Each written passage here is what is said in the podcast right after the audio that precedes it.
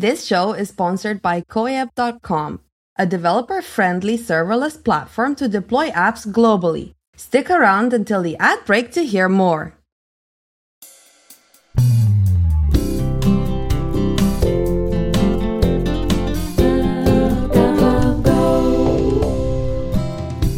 This is Cup o' Go for October 6th, 2023. Keep up to date with the important happenings in the Go community in 15 minutes per week.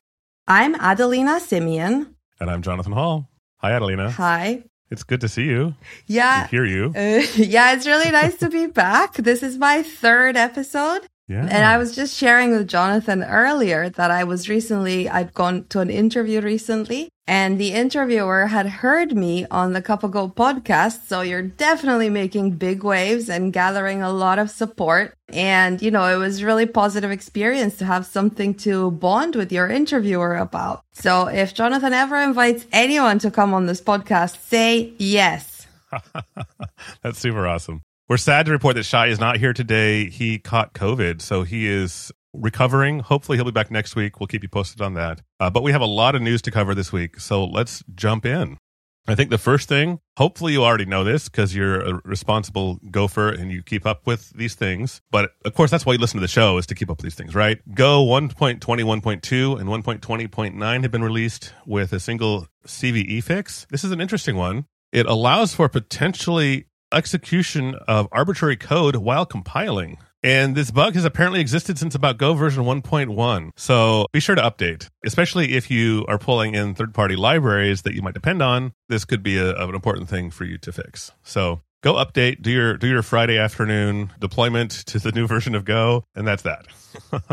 That's so scary. Can you believe it? Yeah. It says here that it's arbitrary execution during build. Yeah. Anyway, let's talk about little happier things. Uh, you brought to my attention, Adelina, Hacktoberfest, which was completely off my radar. Would you tell me about it? Yeah, so Hacktoberfest is running from the 26th of September until the 31st of October.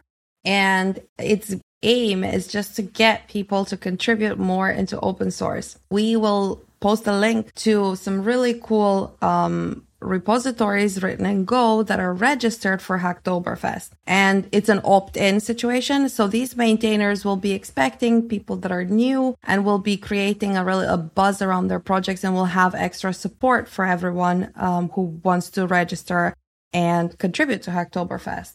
You get swag and GitHub badges. So, and it's a really, really nice way to get introduced to, um, to open source con- contributions. Some of the Go projects that are registered for Hacktoberfest are Prometheus. You can contribute to Caddy, Bubble Tea, Fiber, some really, and of course, like Cockroach, D, the Cockroach DB itself, the whole Cockroach, the whole Cockroach repos, what's called organization is open yeah, if you have a look on the repo list, these are just some of the ones I mentioned, um, and definitely get started with open source contributions. Awesome.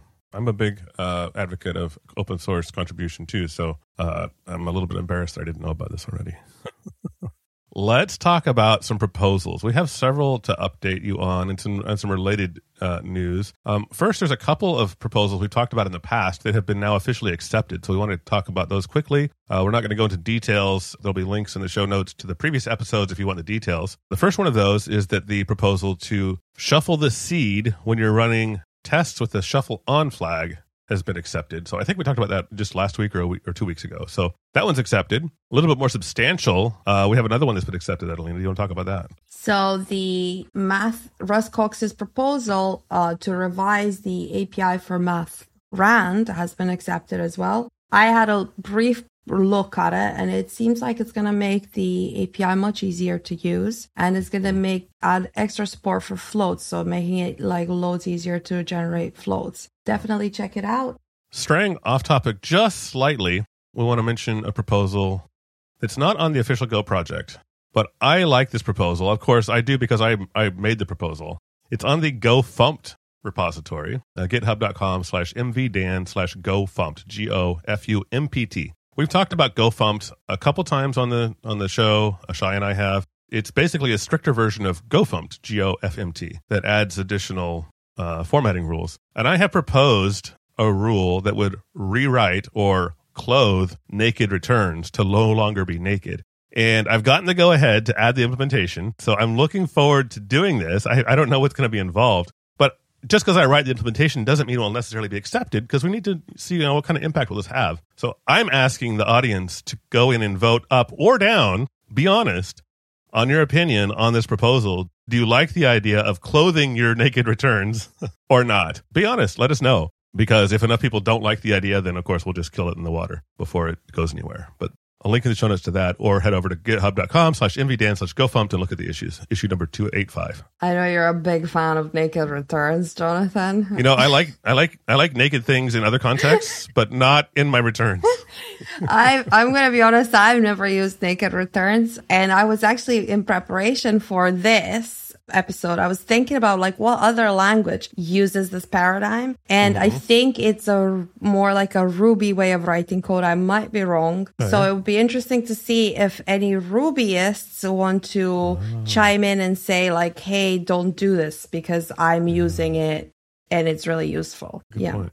I know that uh, Perl is the other language I, I used to have extensive experience with, and they don't do naked returns per se, but it has like a, a default return value in any given context. So so it's it's you can't just like define six values to return and then they're magically returned, but there is a default. So if you just do a return, there's there's usually some sort of default that sometimes makes sense and sometimes doesn't. One thing I discovered while researching this project, I, I did a an audit of the Go standard library and the top 100 most popular Go projects on grank.io to see how common naked returns are. And I was surprised the standard library, 2.76% of its returns are naked.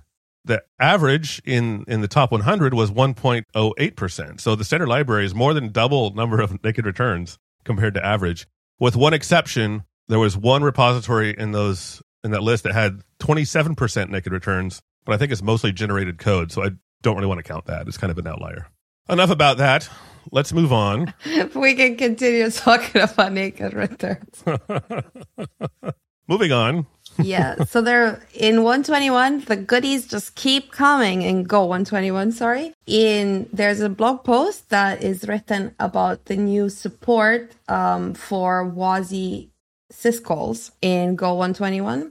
I'm not super familiar with the project and WebAssembly in general, but I think it's really cool. I think the blog post is written really well, so it gives you an introduction to WebAssembly and then demonstrates how to use the new uh, WASI support. So definitely check it out as well. Um, yeah, I think it's going to be, and it's really cool to have all of the support in the standard library as well. Mm-hmm.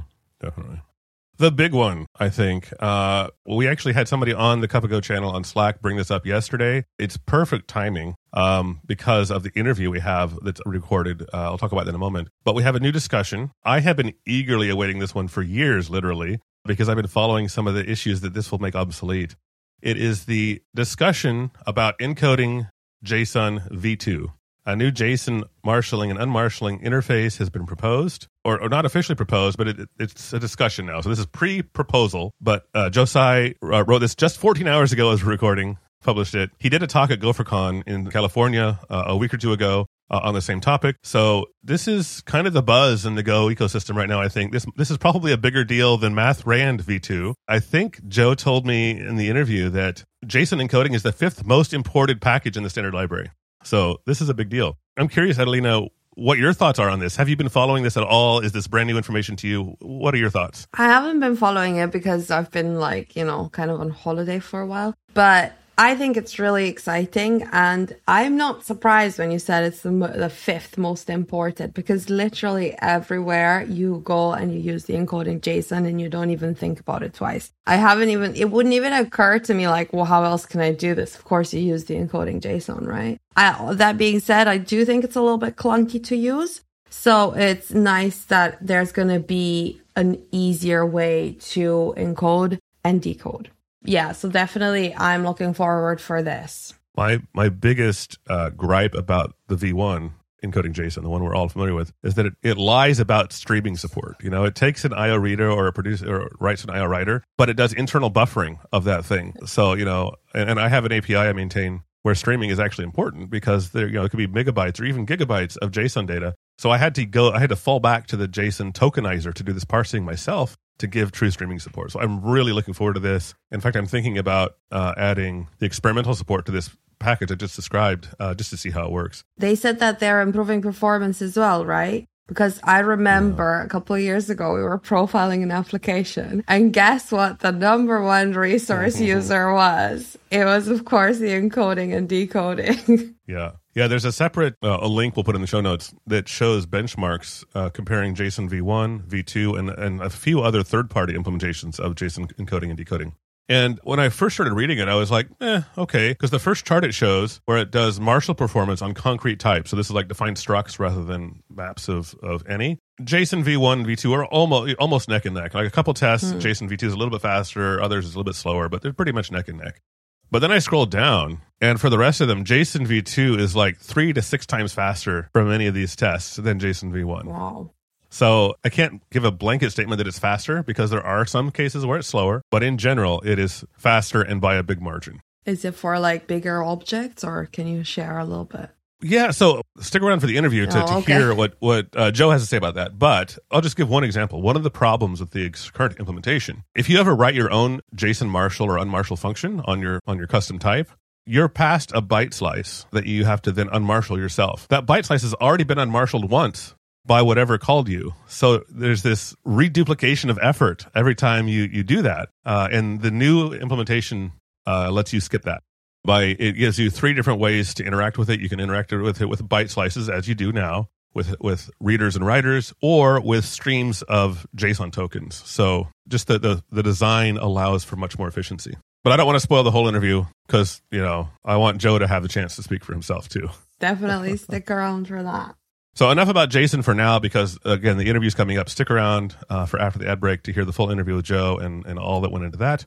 What else do we have to talk about on this part of the show, Adelina? Yeah, so I think one of the most exciting things we have to tell you today is that the Go team have written a new post on how to organize a Go module. And this is mind blowing to me because it's been the topic of discussion in many Go teams that I've been part of. And we've oh, never yeah. been able to settle in a way that everyone was happy. And now the Go team are making recommendations on how to organize modules and how to organize server projects. One of the things that I was really, really surprised by is that they recommend to use the internal package to put things mm-hmm. in there that you don't mean to export. And I was really surprised because I've never used that in production and in any team that I've written over over here in the UK, I've never seen that used. And now I, now that I was reading it, it obviously made a lot of sense, but we've never, we've never actually done that. So I don't know. What's your experience, Jonathan? Have you used this a lot? So I have used internal. Yes, uh, I'm a big fan. There are times when I don't want to expose something to the world, but I need to expose it maybe for testing or maybe, um, by the way, if you're trying to do testing, there's a great book on testing in Go that you should check out. It's called TDD, Test Development in Go. We had the author on a while back. Adelina is the author for anybody who doesn't get the joke. Thanks a lot. um, so I've used it. I've used internal quite a bit. Um, I'm also excited about this post because I think it will help to settle a, an ongoing debate that's been going on for years. There has been a popular, controversial uh, GitHub repo out there called standard Go project layout, which is not official. It's not endorsed, but because of the name, people think it is. Russ Cox has asked the author to downplay that. And there is a small disclaimer that it's not official, but it's still, a lot of people think that it effectively is. This will hopefully help to correct that and provide an actual official ish guidelines so that we can hopefully put this debate to bed a little bit and, and get back to writing Go code instead of arguing about which directories to put things in. Yeah, but so important, isn't it? Because the structure will then mm. feed into how we think about the models that we yeah. write. So I was fortunate enough. I just want to say one last thing about this topic. I was fortunate enough last year to take Bill Kennedy's workshop, Ultimate, Ultimate Go Service. Mm-hmm. And he talks a lot about the structure of his projects and how okay. important it is to have a good idea of what you're trying to do and then like simplify as you go forward. I don't remember, Bill, please, if you're listening to this, don't kill me, but I don't remember the usage of this internal package there either. um, so it'll be, it'll be interesting to see if this changes the narrative of how we talk about projects in the community. All right. Well, I think that that wraps us up for the news for this week. It's been a pleasure talking to you again, Adelina. I hope to see you around before too long. Yeah, definitely. Stick around for our ad break and for the great interview with Joe Tsai. Thank you very much for having me. Enjoy the show, everyone.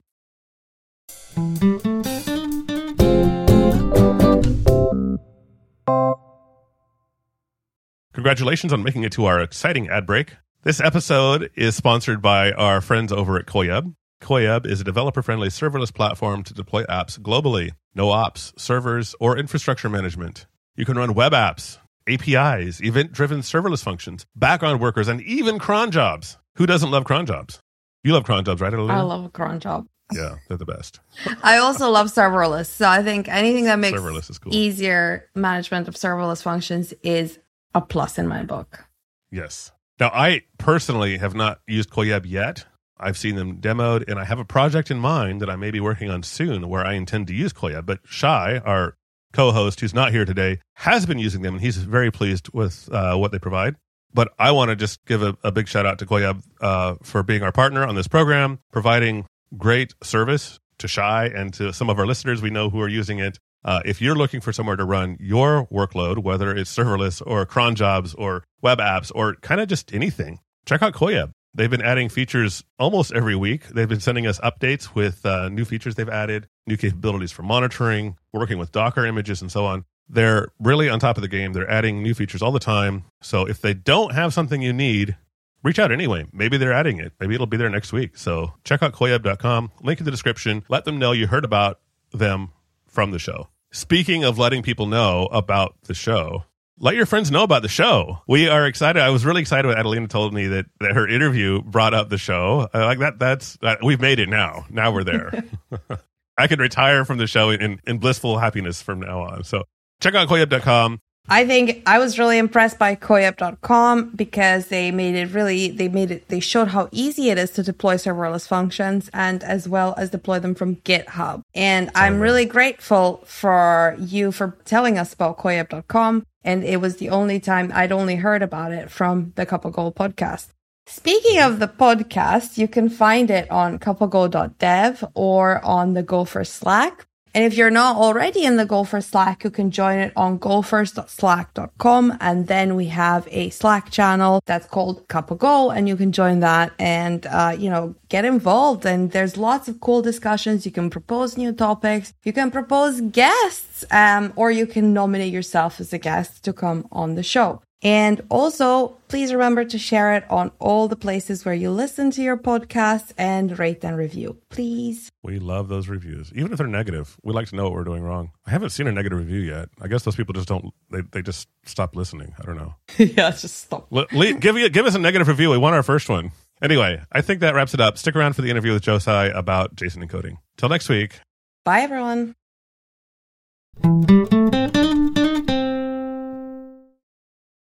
Today, Shai is sick, so I'm recording this interview by myself uh, with special guest Joe Tsai. Thank you for coming on, Joe. My pleasure. Maybe before we jump in, I know a little bit about you because I've been following the Go issue tracker for quite a while, but I'm assuming our listeners don't all know who you are. Would you give us a brief introduction, who you are, and what your relationship is to Go? Sure. My name is Joe. I've been working in Go for almost 10 years now. I actually started using it close to the 1.0 release. I used to be working at SpaceX at the time and their database telemetry system was written in Go. It was originally written in Python and some uh, engineer comes and is like, Hey, you should really rewrite this stuff in Go. And at some point, Python became too unmaintainable and we, uh, in a rage quit scenario on a Saturday, we wrote a good chunk of the core part of it in Go. And I was like, wow, this is fairly performant and very maintainable. It's like the best of both worlds. So that's all the way from Go 1.0 days. Huh? At some point, I find myself at Google and eventually find my way onto the Go library team. But I was mostly responsible for Go inside Google. So I was responsible for like all the release regression testing, making sure Go applies cleanly inside Google. I'm responsible for a whole bunch of different internal Go libraries inside Google, some of which are not well written. You have to keep in mind, Go was invented at Google. They didn't even know what good Go code looked like. And there's a lot of weird clifty stuff in, inside Google. So the stuff you get outside of Google is actually the more cleaner, nicer looking stuff. Uh, so I, I, maintained that for a while, did a bunch of things with protocol buffers, um, and slowly took ownership of a bunch of like standard library packages. And then maybe around two years ago, I left Google and then joined Tailscale. And to be honest, I did not understand Tailscale as a product before I joined the company. Okay. If you ever go on the Tailscale website, they're always advertising the fact they're like a VPN on top of WireGuard. I'm like, I don't care what WireGuard is. I'm not a crypto nerd. I don't know what WireGuard is. But then I went on vacation to Hawaii and I was like, oh, I need, at some point I need to VNC into my desktop at home. And I was like, usually to do this, I would have to SSH reverse tunnel, set up a tunnel, and then I would S, uh, VNC into the tunnel to be able to access my desktop at home. And then I was mm-hmm. like, wait a minute, with this whole Tailscale product, could I just put the IP address, the Tailscale IP, and it just works? And I tried that. And then I could just directly VNC into my desktop at home. And I was like, I get it. I understand what this product okay. does. I don't have nice. to wrangle with port forwarding. I don't have to wrangle with SSH tunnels. If I have to share a service or something, it just makes things easy. Awesome. But yeah, been at Tailscale since, and they allow me to work on Go standard library stuff every now and then. Okay. So, uh, what have you been doing lately on the Go standard library? I've been working on a lot of uh, JSON stuff. We are mm-hmm. talking about it a lot more openly now. This is a multi-year effort. People in the community might be familiar with Daniel Martí, uh, Roger Peppe, Johan Brandhorst, and Chris Hines. So this all started because Daniel Martí, like three or four years ago, tweeted and how he was very unhappy with JSON, how there should be a V2. And then he and I started talking, and I don't remember how everyone else got involved. So, for those who didn't follow the tweet four years ago, what's the TLDR? Why did, did Daniel think there should be a V2? And how did that build up steam? Why did it gain support? Basically, his tweet pointed to a Google Doc, and that doc had a whole bunch of different problems with V1. Um, at GopherCon, I recently spoke on JSON V2, and my, my talk was kind of crafted into several sections, like what's wrong with V1? What would be in V2 that fixes the problems in V1, and then how would V1 and V2 interoperate.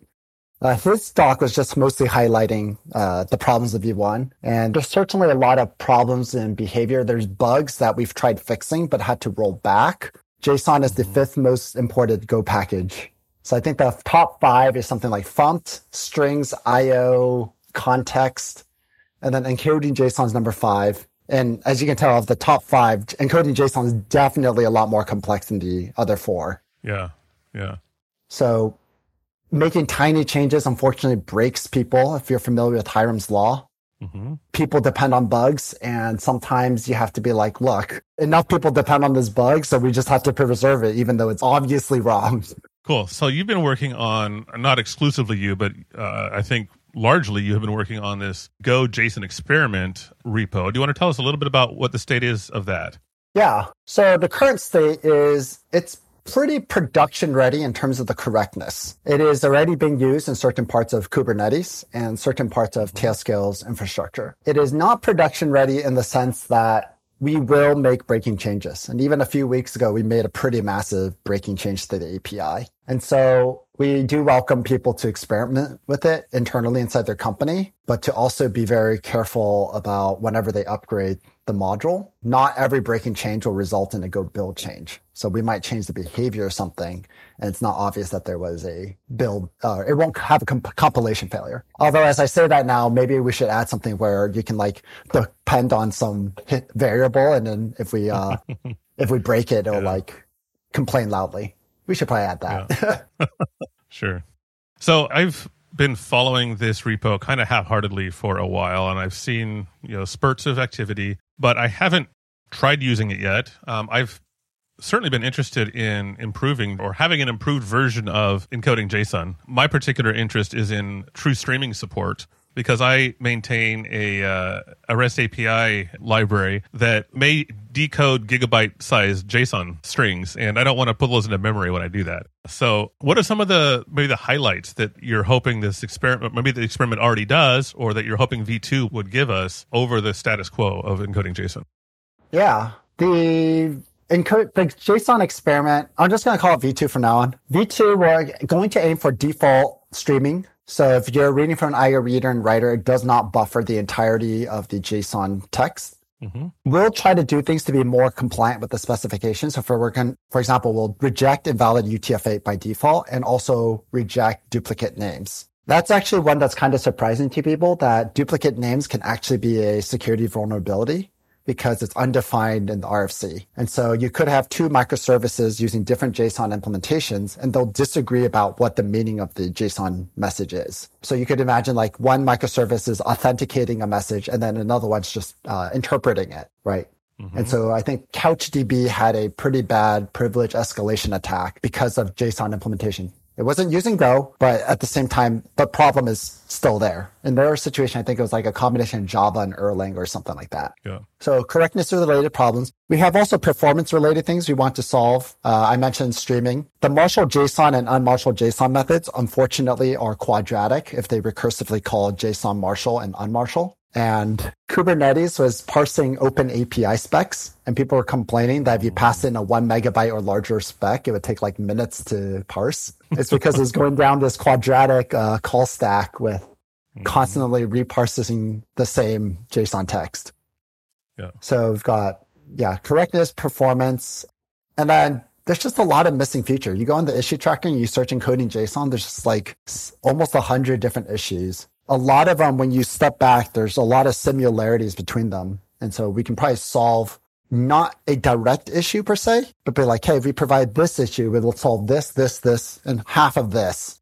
And then mm-hmm. we want to provide like orthogonal features that interact well and don't have all these weird pathological edge cases. Is there anything like a timeline at this point for when V2 might become close to ready? You know, when would we see it and go? Earliest, it'd be two releases. So okay. in about a week or two, we'll start the GitHub discussion.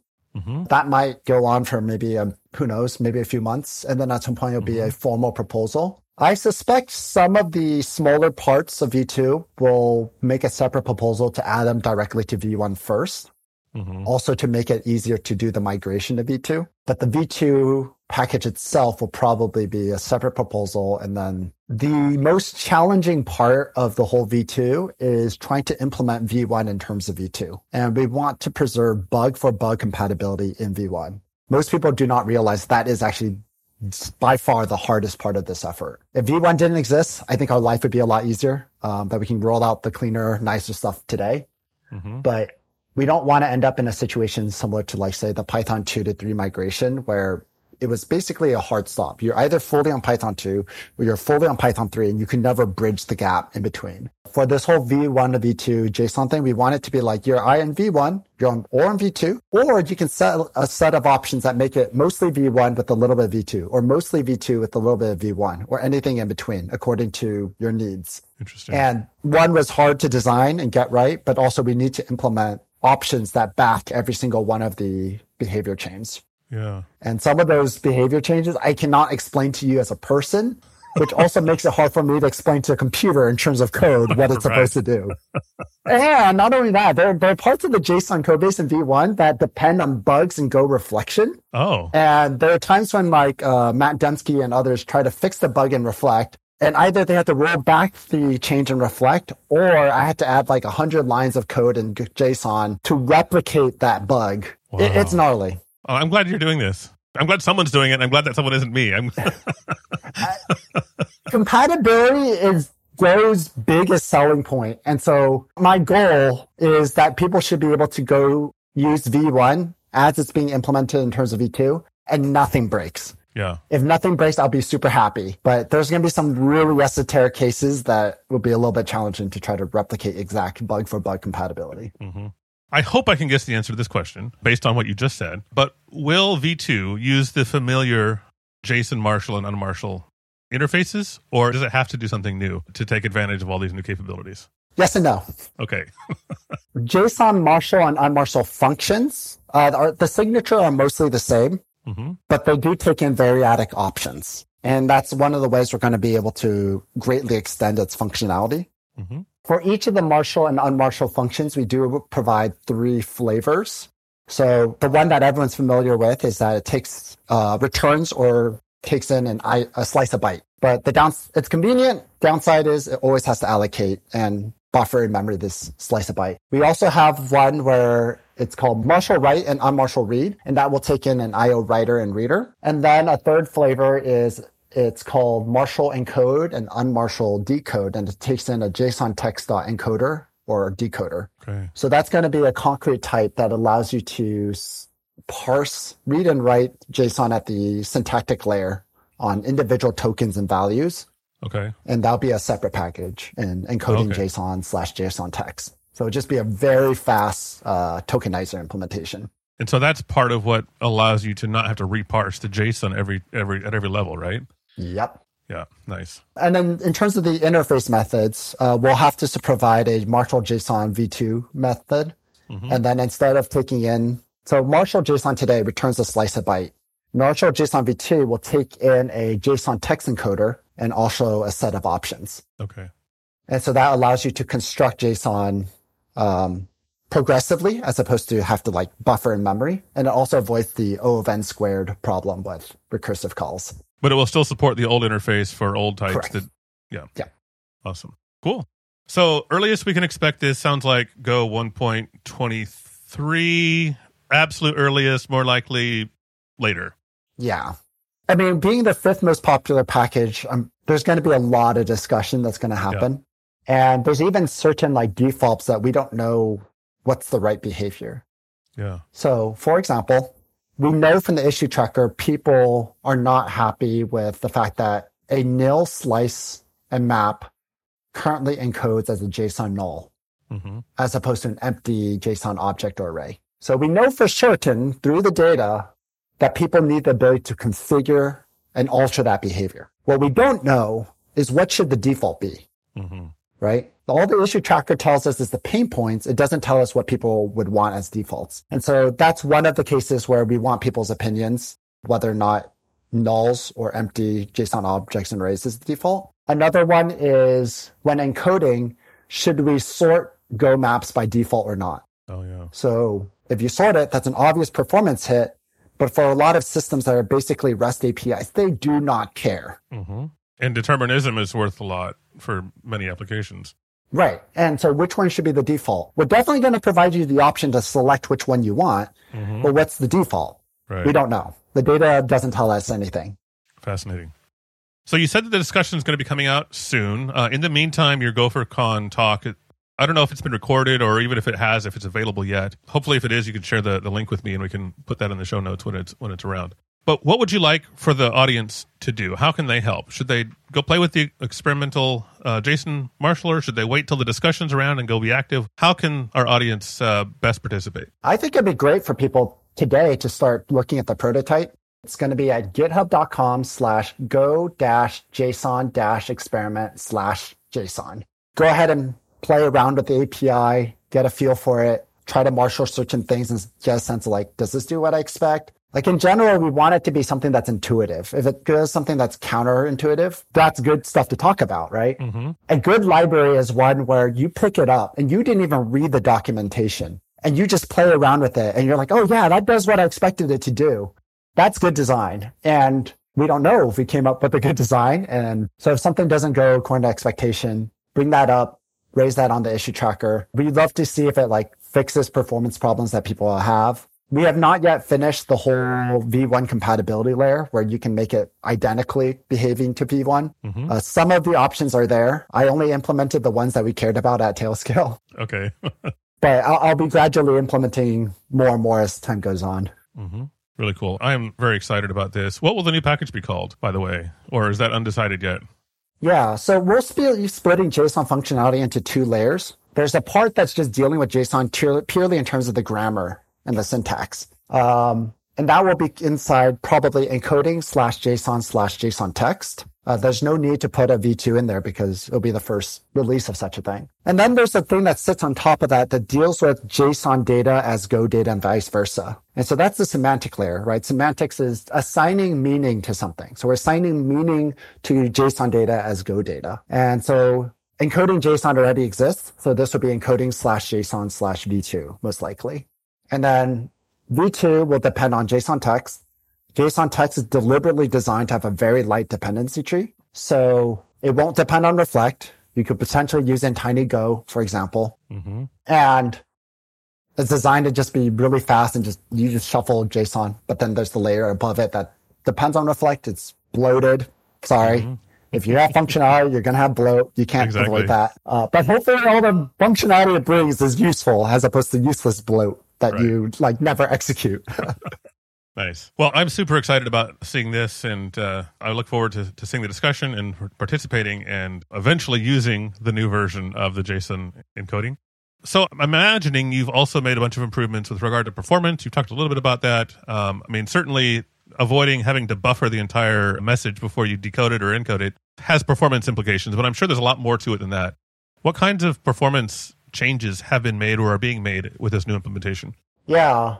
Performance is, I would say, right now, the goal of the package is actually to get correctness and behavior right. That's our primary goal. And then performance is secondary. Unfortunately, some people are not happy to hear that because they want like JSON to be like a rocket ship and be blazing fast. But we do also care a lot about it. Um, being part of the standard library and being something that processes a lot of untrusted data, Daniel and I, as we are discussing this, made a commitment early on that would never use unsafe. In fact, very few packages in the standard library use unsafe. It would be like the runtime, reflect, and OS, and maybe like crypto stuff. But beyond that, nothing else really uses unsafe. And that kind of led to some challenges it's like, how can we make JSON fast? Because one bottleneck is going to be Go reflection. And anytime someone hears Go reflection, they're like, Go reflection equals slow. If you want to go fast, do unsafe. And there is like a kernel of truth to that. At the same time, we can't just like throw under the bus the benefits that reflection buys you, right? Reflection is a abstraction layer of how to do type safe operations with regards to Go values. And so like if you do something unsafe, at, at worst, you get a panic. In the case of unsafe, you get corrupted memory and remote code execution potentially. And so one question was, how can we make Reflect faster? And if people follow the law of the Reflect package and proposals around it, we made a lot of changes to Reflect to make it a lot faster. We altered parts of the implementation to make things inlineable and make things no longer escape. So allocations of using Reflect has dramatically gone down in the past few releases. Uh, we made a lot of the common accessor methods on reflect.value to be inlineable and so now those are directly called as, and now dead code analysis can do a lot of fantastic things. There is another different JSON implementation that's like technologically fantastically interesting. So ByteDance has a JSON implementation called Sonic, and it uses a just-in-time compiler to compile like x86 code on the fly that exactly unmarshals like JSON code directly into the Go memory of oh, arbitrary. Go values. It's blazing fast. At the same time, it's like, I don't know if I would trust a just in time compiler for untrusted JSON code text. It's, and it's probably not cross platform either. no. Um, yeah. So the right now, last I checked, there was a lot of x86 code in there. I didn't really mm-hmm. see support for like at RISC-V or ARM. Yeah, right. And if you just uh, link in Marshal and unmarshal, it was like 25 megabytes. Wow. but if you really want to go fast, there yeah. are options out there. There are times when that's appropriate. Yes. Yeah. But like the Go developer survey showed, more people cared about reliability and correctness than they cared about performance. And so I think that's probably the right balance to strike uh, targeting safety and depend on Reflect, but try to get Reflect as fast as you can. And there's still a few areas that we can still optimize Reflect, especially around uh, Go maps. Um, I have a few proposals out there to for more allocation free APIs. Um, in terms of how we can get the JSON decoding part of it faster, Rob, Rob Pike had a talk that he gave about a decade ago called like, I think it was lexical graphical scanning or something like that. And in that talk, he presents a approach to scanning and parsing data that I would say is kind of elegant. It's basically for every byte of input, it's going through a dynamic function call. And you parse that input and whatever are the process, you maintain your state based on which function you're going to call next. Mm-hmm. And the elegance of it is you just process that function. You look, you look at the byte your input you're processing, and then you determine your next state you're going to go to. Mm-hmm. And it's just your state machine is determined. The downside of this is you're going through a dynamic function call for every single byte of JSON input. Mm-hmm. And the V1 JSON package is implemented in terms of that uh, Rob Pike approach. The benefits, it's simple. It's the code complexity is not all that complicated. It's really easy, relatively easy to reason about why it's correct. Downside, it's slow. Mm-hmm. Uh, in V2, we took a more iterative approach to scanning, as if you're uh, processing from an entire slice of bytes. The downside of that approach is how do you handle segmented buffers? Right? You're reading in from an IO reader. You only have a segment of your JSON text and you don't have the, and so you need the ability to execute and parse, but be able to pause your execution and then resume it arbitrarily from certain points. And so we took a more natural approach where you're processing from a slice of bytes, but then there's a lot of complexity where you can jump into the execution arbitrarily, um, knowing that it's like, oh, I've already processed this first part of a JSON string, and now I can resume from this part. Or I've already processed this part of a JSON number. I can resume from this part, and I know it's right after the exponential of the JSON number. And so there's some more complexity with state tracking that's held out of band, but this approach is much faster. Mm-hmm. So pros and cons. Yeah. You mentioned uh, earlier too, I think before we were recording that this is, did you say the fourth JSON implementation you've written? Might have been third, fourth, or fifth. Yeah. Were these all in Go? T- t- tell me a little bit about your history. I'm, cu- I'm curious how you got here. uh, let's see. I think some of my earliest was writing a JSON formatter okay. in Go, just because I wanted some ability to format JSON, and I wasn't aware of one that existed at the time. Mm-hmm. And then I became the maintainer of Protobuf. And in the implementation of Proto JSON, which is the ability to marshal protocol buffer messages as JSON. The specification for that says it has to comply with, I think, RFC 7493. I might get that number wrong. But anyways, it's a stricter standard of JSON that in particular rejects invalid UTF-8, rejects duplicate names. And the standard library, unfortunately, fails on both of those regards. And so we couldn't use the standard library for it. And so I had to build my, a different mm. JSON tokenizer. Mm-hmm. So if you go to like the protobuf module inside internal slash encoding slash JSON, there's yet another JSON implementation.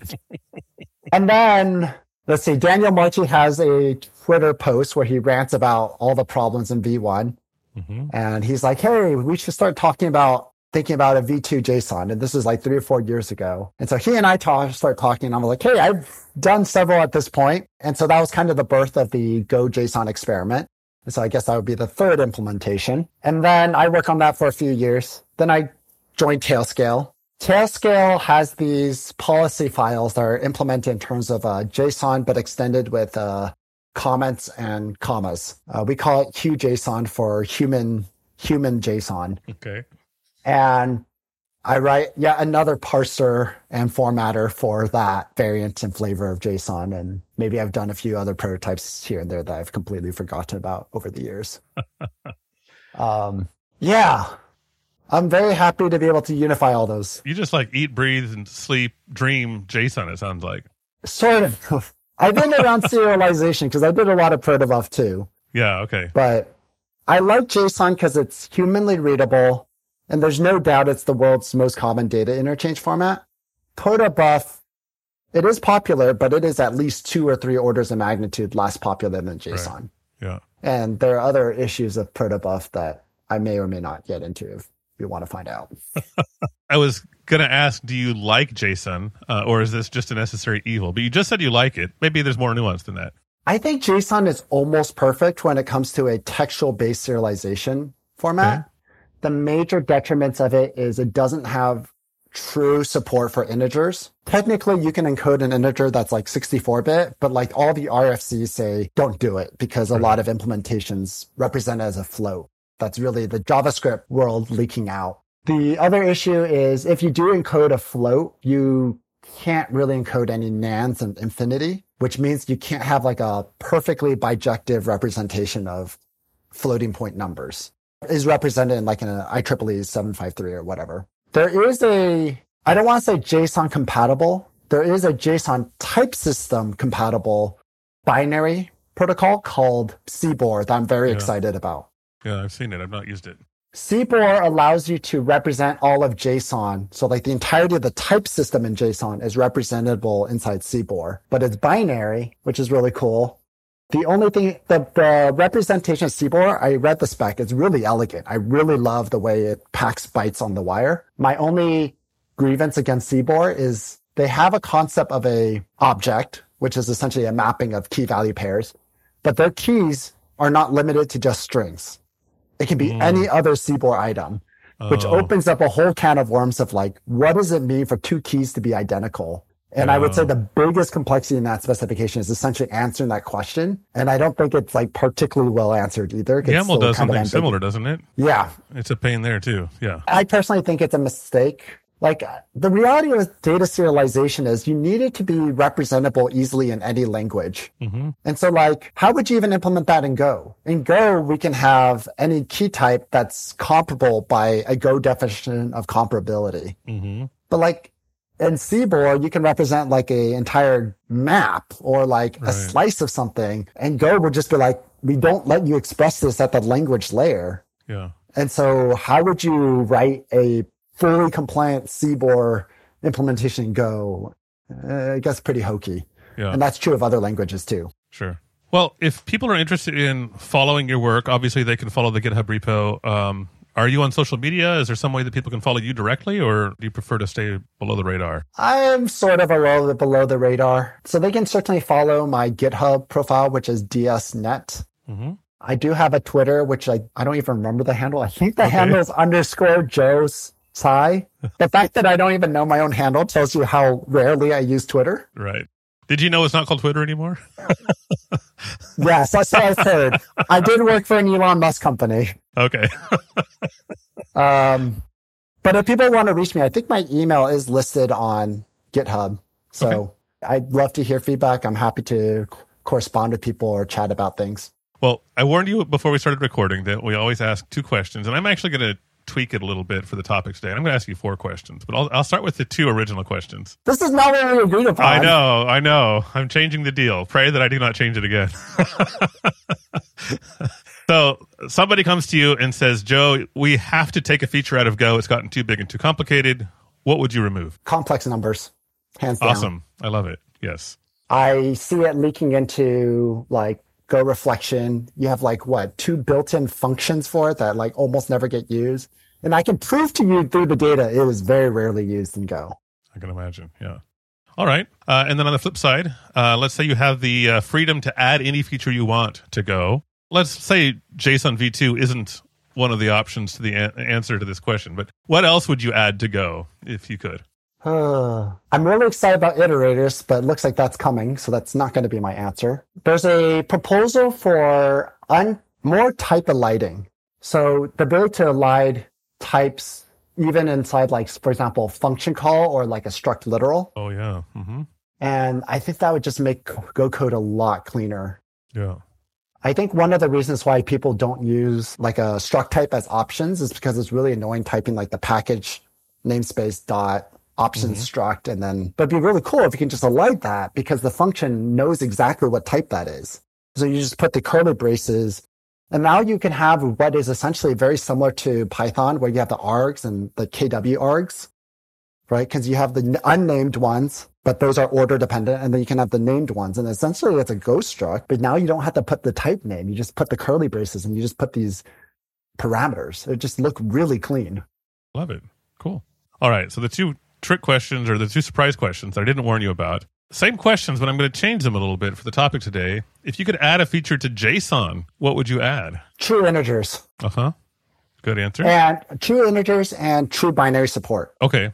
So you don't have to base 64 encode your, your JPEGs or whatever. Well, I guess that would go against the fact that it's textual based, but at Yeah. least some ability to identify a JSON string and know this, the intent of this is to encode binary data. Yeah. Okay. Because right now we look at it and it's like, it is valid base 64, but Yeah. was it intended to be binary? right. and uh, I, I don't know if there's a good answer to this one, but uh, hopefully you'll have one. Uh, what would you remove from JSON if you could? Almost nothing. Yeah.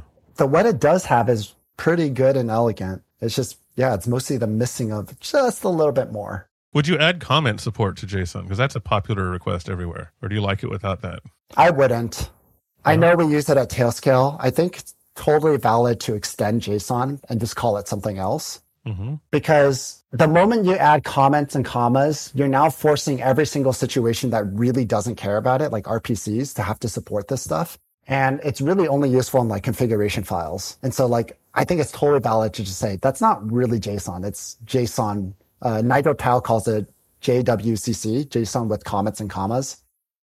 And so just call it something else. And Cool. we can all agree that that's that and we move on with our life. Nice answer. I mean, the other part of it is like in terms of the JSON tokenizer implementation, it's really nice that I don't have to add API to express, oh, you just saw a comment. Or even in terms of the commas, this is not something people realize, but if you ever use the tokenizer implementation, either in V1 or V2, you'll notice that there's no API for commas.